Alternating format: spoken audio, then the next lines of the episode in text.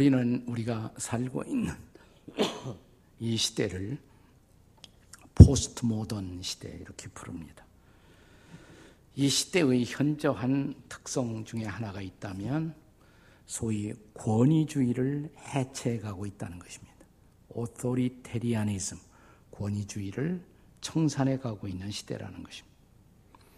우리는 더 이상 권위주의의 지배를 받는 그런 국가, 그런 공동체, 그런 사회를 원하지 않습니다.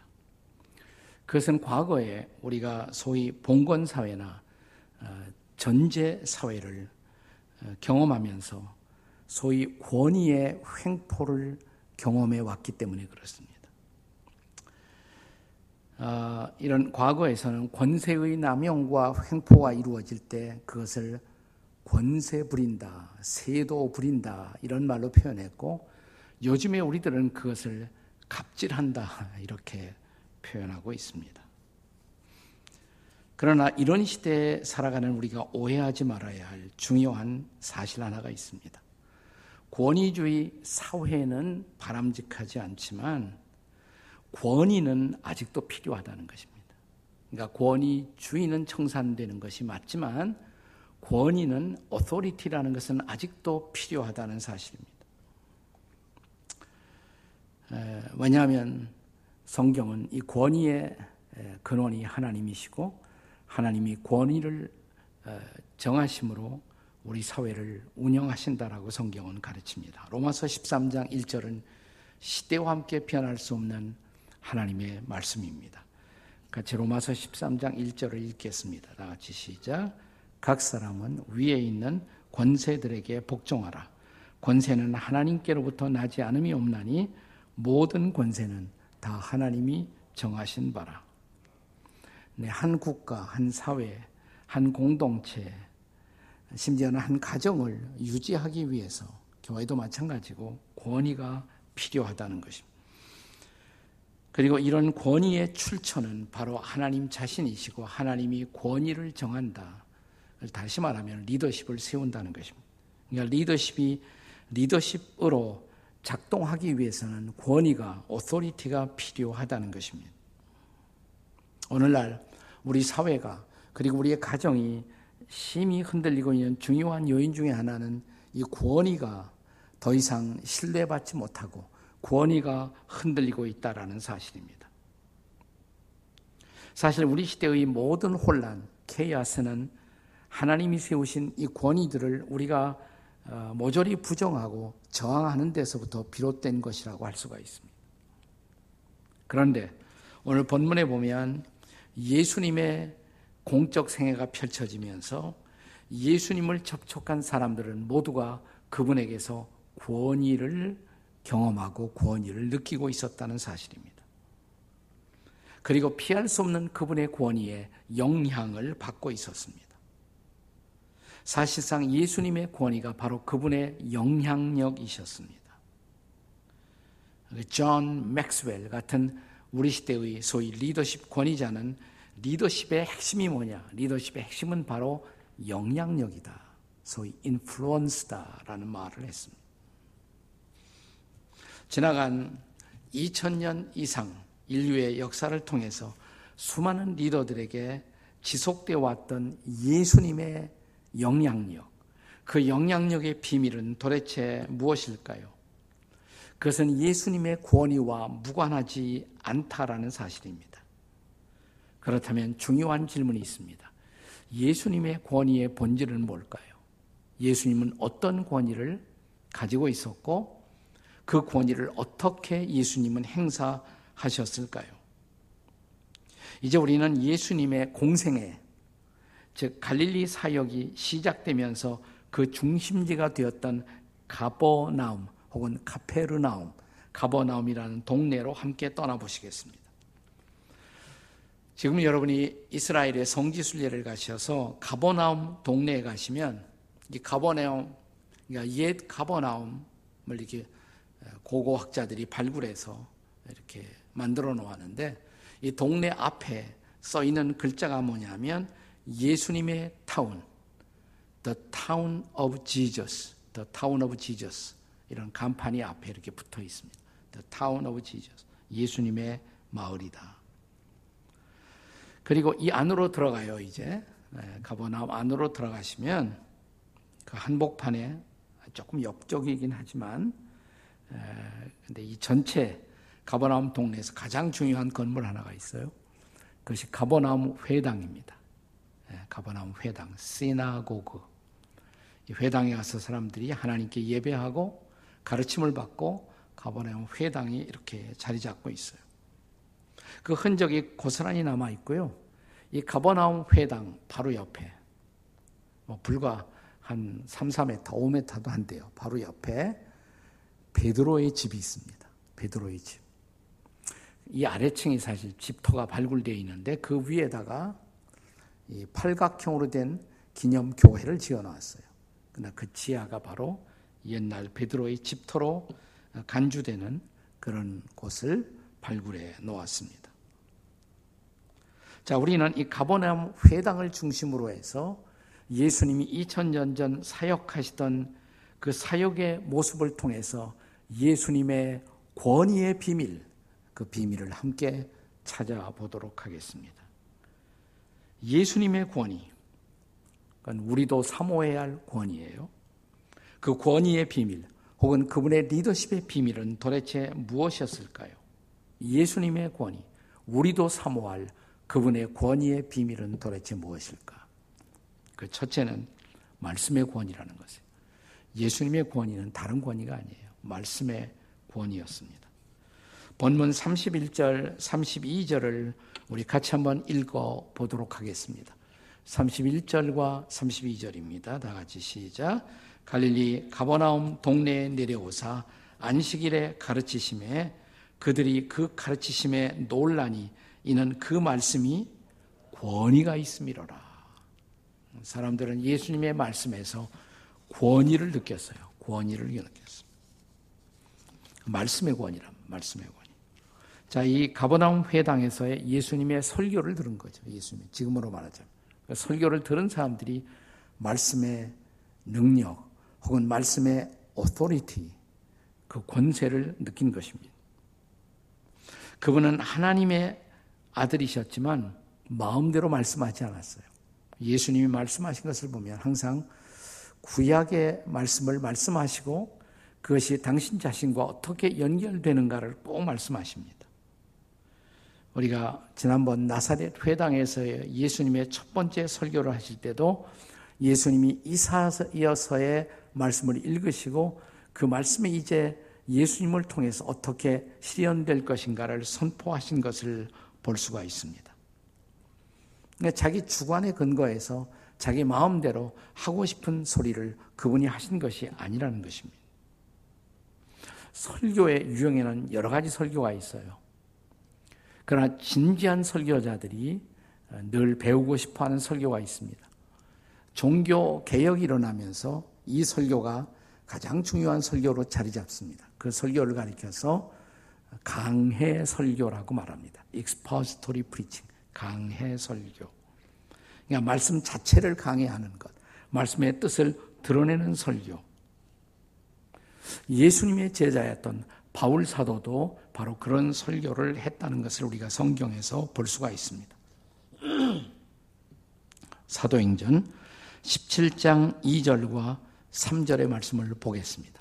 사도행전 17장 2절 3절입니다. 같이 읽습니다. 시작. 바울이 자기의 관례대로 그들에게로 들어가서 안식일에 성경을 가지고 강론하며 뜻을 풀어 그리스도가 해를 받고 죽은 자 가운데서 다시 살아야 할 것을 증언하고 이르되 내가 너에게 전하는 예수가 곧 그리스도라. 그러니까 바울은 성경을 가지고 강론을 하셨어요. 성경을 그냥 한 구절 이용만 한 것이 아니라 그 뜻을 충실하게 풀었다 이 말이에요. 여기서 바로 강해라는 설교라는 유형이 탄생한 것입니다. 어, 저는 부족하지만 제 평생 설교 사역을 하면서 언제나 강해 설교를 하고자 시도를 했습니다. 그리고 한국의 목사님들 통한 강해 설교가 이렇게 보편화되도록 하는 일에 기여하고 싶은 마음이 있어서 늘 이런 세미나를 또 지금도 계속하고 있습니다. 자, 이런 설교가 위대한 역사를 가져올 수 있는 이유. 그건 왜 그러냐? 그것은 다른 것이 아니에요. 말씀 자체가 능력이 있기 때문에 그래요. 제 생각을 듣고, 아, 그 사람 말 잘한다. 여러분이 그렇게 감탄할 수도 있어요. 그것은 오래가지 못합니다. 말씀 자체를 드러낼 때 말씀의 능력이 드러날 수가 있는 것입니다. 우리가 살고 있는 이 시대의 위대한 전도자, 전 세계를 다니면서 수많은 영혼들을 그리스도 앞으로 인도했던 전도자, 한국 분들도 잘 알고 있는 빌리 그레이함 목사님. 그분의 설교를 하나님이 축복하셔서 전 세계 수많은 사람들이 예수 믿고 주님 앞에 돌아올 수 있었던 이유가 뭘까? 그분이 철학적 깊이를 가진 말씀을 해서일까? 아닙니다. 빌리 그래함의 설교를 들으면 단순한 설교예요. simple preaching이에요. 명쾌한 설교예요. clear preaching이에요. 말씀 그 자체를 드러내고 말씀을 증거한 것입니다. 그래서 빌리그레암 목사님의 설교의 특성을 설교학자들이 말할 때 그분의 설교에서 끊임없이 인용되는 두 마디 말이 있습니다. 성경은 말하기를 The Bible says, The Bible says, 성경은 말하기를 혹은 The Word of God says, 하나님의 말씀은 말하기를 항상 이걸 되풀이하세요. 그분이 그럼 성경을 인용하십니다. 다시 말하면 그분을 통해 드러났던 모든 역사는 말씀의 권위 혹은 말씀의 권세가 함께한 그런 까닭입니다. 비단 설교뿐만 아니라 우리가 사람들에게 전도할 때도 어떤 사람은 성경을 가지고 잘 이렇게 전도하는 분들이 있어요. 그, 그렇게 해갖고 사람들이 안 믿을 것 같은데 믿는단 말이에요. 왜 그러냐. 그분들이 인용하고 있는 성경에게 바로 능력이 있기 때문에 그러는 것이에요. 히브리서 4장 12절은 이 말씀의 권세, 능력을 스스로 우리에게 보여주고 있지 않습니까? 자, 히브리서 4장 12절을 같이 읽겠습니다. 시작. 하나님의 말씀은 살아있고 활력이 있어 좌우에 날선 어떤 검보다도 예리하여 혼과 영과 및 관절과 고수를 찔러 쪼개기까지 하며 마음의 생각과 뜻을 판단하나니. 이 말씀의 권세입니다. 말씀의 능력입니다. 자, 우리가 이 말씀을 가까이 하고 늘 말씀을 읽고 묵상하고 말씀에 사로잡힐수록 말씀의 권위가 우리의 삶의 마당에 드러나는 것입니다. 그것이.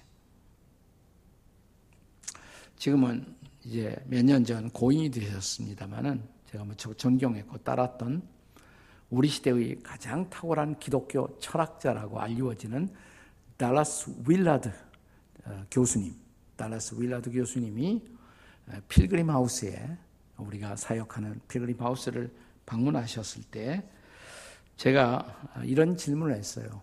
어, 박사님, 음, 그 미국에서 한국까지 그 고령의 연세에 먼 길 오실 때 피곤하지 않으셨어요? 그러니까 빙그레 이분이 아주 미소가 아주 천만 불짜리 미소인데 빙그레 인자한 미소를 띄우면서 아 아니요 하나도 피곤하지 않았어요. 뭐 비밀이 있어요. 그러니까 저는 비행기 타면 늘 성경 암송을 시작합니다. 이분은 성경 가운데 좀 짤막한 책들이 있잖아요. 예를 들어서 바울서신, 에베소서, 빌립보서, 뭐 골로새서 어, 그 이런 이런 것들은 다 외우세요. 다 외우세요. 그리고 선상수훈 뭐 이런 거 다 외우신단 말이죠. 그러니까 자기가 외우는 말씀을 비행기 타자마자 묵상을 시작한대요. 천천히 그것을 다시 우리가 되새김질하면서 그 말씀을 묵상하다 보니까 벌써 한국에 왔어요. 그러시더라고요. 제가 그때 깨달은 것은 바로 이분이 가지고 있었던 다정한 미소, 그러면서도 해박한 지혜, 또 수많은 사람들을 향한 가마력, 그것은 바로 말씀이 빚어놓은 그분의 지혜요, 그분의 인격의 깊이였다라는 생각이 들어왔습니다.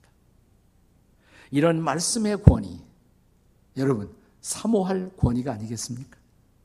아멘이십니까? 네, 이 말씀의 권위, 우리가 사모할 권위죠. 자, 예수님의 권위의 또 하나의 원천. 두 번째는 사역의 권위예요. 예수님의 권위는 말씀의 권위일 뿐만 아니라 사역의 권위.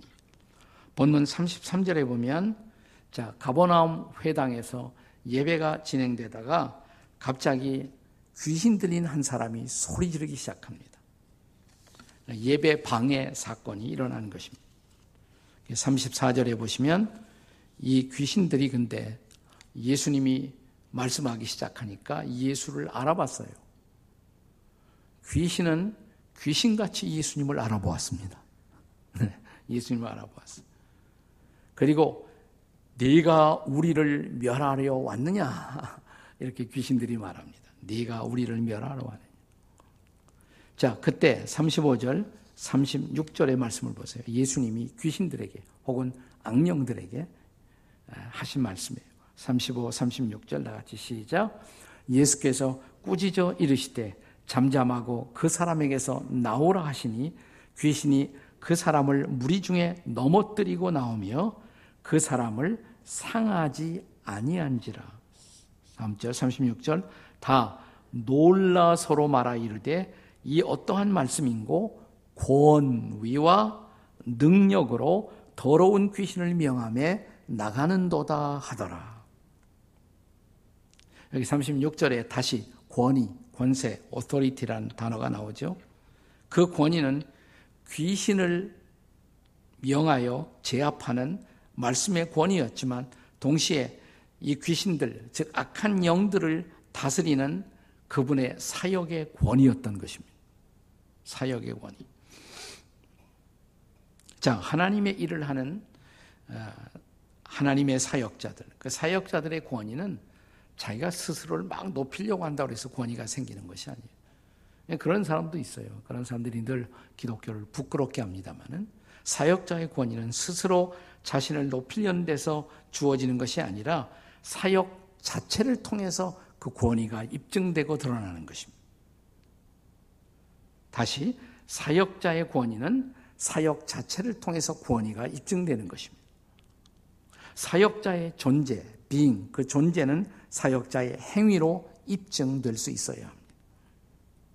자, 사역자의 행위는 본문에서처럼 기적의 행위, 기적적인 행위로서 아, 이분이 진짜 하나님의 아들이시로구나. 그 사역자의 권위가 입증됐어요.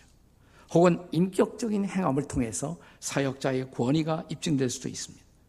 혹은 불가능해 보이는 사역의 성취를 통해서 아 정말 하나님이 저분을 쓰시는구나 그렇게 권위가 입증될 수도 있습니다.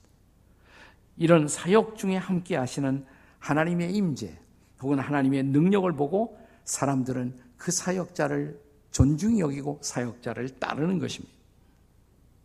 여기 36절에 두 가지 단어가 나오는데 권위와 능력. 권위는 엑수시아, 엑수시아 히라보로 능력은 δύναμις, δύναμις 이렇게 말을 하는데요. 이 권위라는 단어가 외적으로 드러나는 어떤 표징이라면 능력, δύναμις는 내적인 임재를 뜻하는 말이에요, 사실은. 그러니까 진정한 외적인 권위는 내적인 능력에서부터 나온다는 것을 보여주는 것입니다. 그리고 성경에서 이런 능력이라는 것은 내적인 능력은 언제나 성령과 연관되어 있습니다. 자, 오늘 누가복음을 묵상하고 있는데 누가복음의 저자는 누가죠? 누가가 누가복음을 기록한 다음에 또 하나의 책을 기록해요. 사도행전이에요. 네, 사도행전은 누가가 기록했죠. 자, 사도행전 1장 우리가 8절에 보시면 자, 이 누가의 직업이 뭡니까? 의사죠. 의사다운 면밀한 관찰력을 통해서 그가 이제 기록을 합니다. 사도행전 1장 8절에 성령이 너에게 임하시면 너희가 뭘 받고 권능을 받고 그러니까 이 두나미스 이것은 성령을 통해서 주어지는 능력이다 이 말이죠.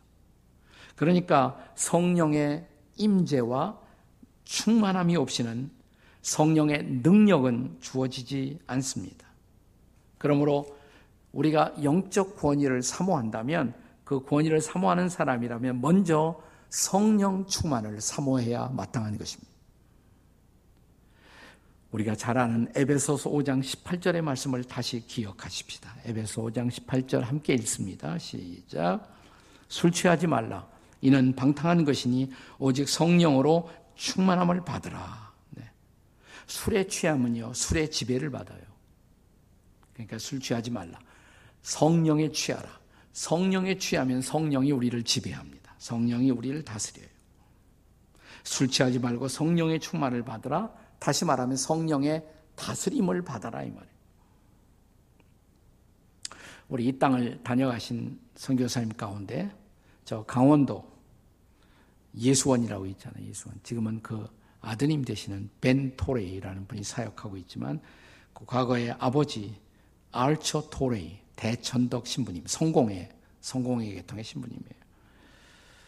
이분은 정말 교파를 초월해서 수많은 사람들에게 가마력을 끼쳤고 그분을 좋아해서 많이 따랐습니다. 저도 이분을 제가 존경해서 많이 이분을 흠모하고 따랐던 어, 분이십니다.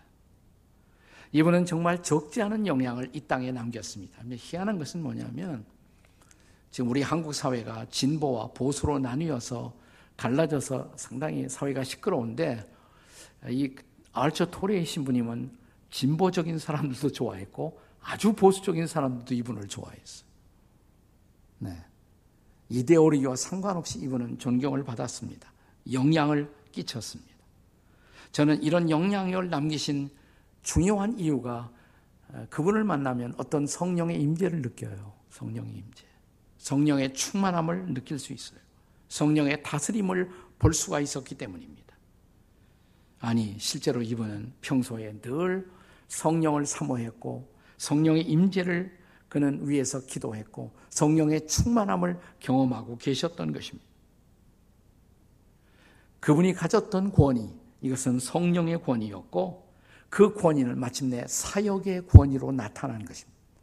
비록 저 강원도에 계셨지만 거기에서 우리 한국 전체에 수많은 리더들에게 영향을 끼쳤어요. 네. 사역의 권위입니다. 사역의 권위. 자, 우리가 또 하나 예수님의 권위, 그 권위의 원천, 그 권위의 본질은 사랑의 권위라고 할 수가 있습니다. 사랑의 권위. 예수님의 권위는 말씀의 권위였고 사역의 권위라는 것을 말씀을 드렸습니다. 그런데 한 걸음 더 나가서 그분의 권위는 사랑의 권위였다는 것입니다. 사실 예수님을 따라갔던 모든 사역자들 중에서 역사 속에 아름다운 흔적을 남긴 모든 지도자들의 공통점은 그들이 사랑의 사도들이었다는 것입니다. 사랑의 사람들이었다는 것입니다. 본문 38절 이하에 보면 가보나움 회당에서 말씀을 증거하고 귀 흔들린 사람을 치유하시고 이어서 회당에서 나와서 그 옆에 있는 베드로의 집에 들어가 어, 베드로의 장모가 아팠어요. 예수께서 일어나 회당에 나가사 그 다음에 시몬의 집에 들어가시니 아까 그 회당 옆에 뭐가 있었다고 그랬어요? 베드로의 집이 있었다고 그랬죠. 거기 가서 아파서 누웠던 베드로의 장모, 시몬의 장모가 열병을 앓고 있었습니다. 자, 사람들이 이제 예수님께 구했다. 예수님, 베드로의 장모님이 아파요. 좀 고쳐주세요. 39절에 예수님 반응이 뭐예요? 39절 같이 읽습니다. 39절 시작. 예수께서 가까이 서서 열병을 꾸짖으신데 병이 떠나고 곧 일어나 그들에게 수종드니라. 예수님이 열병아 물러가라 하니까 물러갔어요. 근데 그분은 하나님의 아들이시고 권세가 있으니까 멀리서 그렇게 명령해도 됐을 거예요. 근데 성경이 기록하는 이 말씀을 지나치지 마세요. 가까이 가서 서서. 이것은 이 한 여인에 대한 예수님의 개인적인 관심, 그 사랑을 볼 수가 있잖아요. 가까이 가서 이 여인을 위해서 기도하셨다 이 말이에요. 가까이 가서. 여기 인간에 대한 애틋한 관심과 사랑의 표현을 볼 수가 있지 않습니까? 거기서 끝나지 않죠. 본문의 40절 말씀을 보세요. 40절. 40절을 같이 읽겠습니다. 시작. 해질 무렵에 사람들이 온갖 병자들을 데리고 나옴에 예수께서 일일이 그 위에 손을 얹으사 고치시더라. 네. 자, 예수님 말 한마디면 다 고칠 수가 있는 분인데 일부러 그렇게 안 하셨다 이 말이에요. 일일이 여기서 일일이라는 본래 히라보 단어가 에카스토스, 에카스토스. 영어로 each person. 한 사람 한 사람. 한 사람 한 사람에게 손을 얹어 안수하면서 기도해 주셨다. 얼마나 피곤해요. 저도 이따금씩 그렇게 안수 기도를 할 때가 있는데 너무 피곤해요, 사실은. 이렇게 기도하면 그냥 편한데 한 사람 한 사람 기도해 주려면 얼마나 피곤하겠어요. 이것은 개개인에 대한 인격적 관심과 애정을 나타내고 있는 거예요. 그러니까 일일이 손을 얹어 기도했다라고 누가 기록을 했어요? 누가 보면 누가 기록했어요? 누가가. 누가는 직업이 뭐예요? 의사. 그러니까 의사의 관찰이에요. 의사가 보니까 일일이 손을 얹어 그렇게 예수님은 기도하셨다. 네. 이런 예수님의 사랑이 사람들로 하여금 모든 것을 내려놓고 그분을 따르게 한 것입니다. 예수님이 이 세상을 떠날 때가 가까우셨을 때 제 아들을 다락방에 모아놓고 마지막 다락방 강화, 다락방 설교를 하십니다. 설교만 하신 것이 아니에요. 설교하다 말고 일일이 제 아들의 발을 씻겨주십니다. 자, 이 위대한 장이 시작되는 요한복음 13장 1절 말씀 같이 읽어봐요. 13장 1절 시작. 6월절 전에 예수께서 자기가 세상을 떠나 아버지께로 돌아가실 때가 이른 줄 아시고 세상에 있는 자기 사람들을 사랑하시되 끝까지 사랑하십니다. 예수님이 십자가 가까울 때 제일 먼저 그분의 마음을 지배하고 있었던 것, 그분이 사랑하는 제 아들이었어요. 그들을 끝까지 사랑하셨다. 어떻게 사랑하셨다? 끝까지. 그리고 그날 다락방에서 제자 사랑의 구체적인 표현을 하십니다. 말로만 하신 것이 아니라 설교하다 말고 대야를 가져와서 수건으로 제 아들의 발을 하나 한 사람 한 사람 일일이 씻겨 주시고 수건으로 닦아 주시고 그리고 다시 또 설교를 이어가십니다. 그리고 결론, 이 다락방 설교의 결론, 요한복음 13장 34절, 35절 같이 읽겠습니다. 시작. 새 계명을 너에게 주노니 서로 사랑하라. 내가 너희를 사랑하는 것 같이 너희도 서로 사랑하라. 너희가 사랑하면 이로써 모든 사람이 너희가 내 제자인 줄을 알리라. 이게 설교의 결론이에요. 예수님이 지금도 수많은 사람들을 움직이시는 이유, 사랑의 구원이란 말이죠. 사랑의 구원. 그러니까 구원이 있는 인생을 살고 싶으면 어떻게 해야 돼요? 사랑하면 돼. 갑질하지 말고 사랑을 해야 된단 말이죠. 진짜 사랑을 하면 돼. 우리나라에서 이 섬 여행을 해보면 대부분의 섬들의 미신의 흔적, 그리고 무당의 흔적들이 섬에 다 많이 있습니다. 근데 유일한 예배가 있어요. 네. 이 섬에 가면 세 가지가 없어요. 여러분이 아무리 찾고 싶어도 세 가지를 찾을 수가 없어요. 무당이 없어요. 제사 드리는 게 없어요. 술집이 없어요. 어떤 섬일까요? 정도라는 섬이에요. 소위 천사의 섬, 신안군 천사의 섬들 중에 하나인 정도. 이 섬의 보그마 유리, 뭐 사람들이 많이 사는 건 아니지만 90% 이상이 다 크리스천들이죠. 자, 이 섬이 이렇게 된 원인이 뭡니까? 한 여인, 한 여인이 이 섬에 쏟아부은 사랑 때문입니다. 우리도 잘 알죠. 제가 설교할 때도 가끔 얘기하니까 누구예요? 문준경 전도사님. 문준경 전도사님.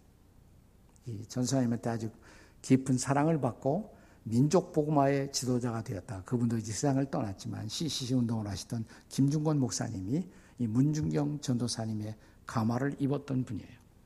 근데 우리 김중권 목사님의 증언에 의하면 문 전도사님에 대해서 이 전도사님이 살고 있던 그 집, 그 집은 일종의 목민센터와 같았다. 그는 마을의 사제였고, 그는 만인의 목자였다. 그녀의 집에는 귀신 들린 여인들, 반신불수되어 오갈 데 없는 여인들이 항상 득실거렸다고 합니다. 병원이 없던 그 섬에 그녀는 늘 바람 같은 이런 짐을 어깨에다 짊어지고 다녔는데 그 속에는 온갖 약들이 다 있었어요. 온갖 약들과 잔치집에서 얻어온 음식들 돌아다니면서 가난한 사람들에게 음식을 나누어 주고 병 걸린 사람들에게 약을 발라주고 그 섬의 의사였고 간호사였고 그리고 재앙이 있는 집집마다 전사님 저희 집에 와주세요. 기도를 해주세요. 그녀는 마을의 전도자였고 거룩한 상담자였다고. 그녀를 존중하지 않고 따르지 않는 사람이 없었다고. 예, 시집을 따고 왔는데 남편이 다른 여자가 있었어요. 거들떠 보지도 않아요. 그래서 마음을 돌립니다. 예수님을 만납니다. 그리고 이제 예수님의 사랑을 받고 그 사랑을 몽땅 이 섬에 다 쏟아부은 거예요. 그래서 미신의 섬을 천사의 섬으로 예수의 섬으로 바꿔놓았던 것입니다. 이 사랑의 권위가 오늘 우리에게도 필요하지 않은가요? 이런 권위. 예수님이 가셨던 본래의 권위. 여러분과 저도 우리도 흠모할 권위. 이 사랑의 권위를 흠모하고 경험하는 저와 여러분이 되시기를 주의 이름으로 축원합니다.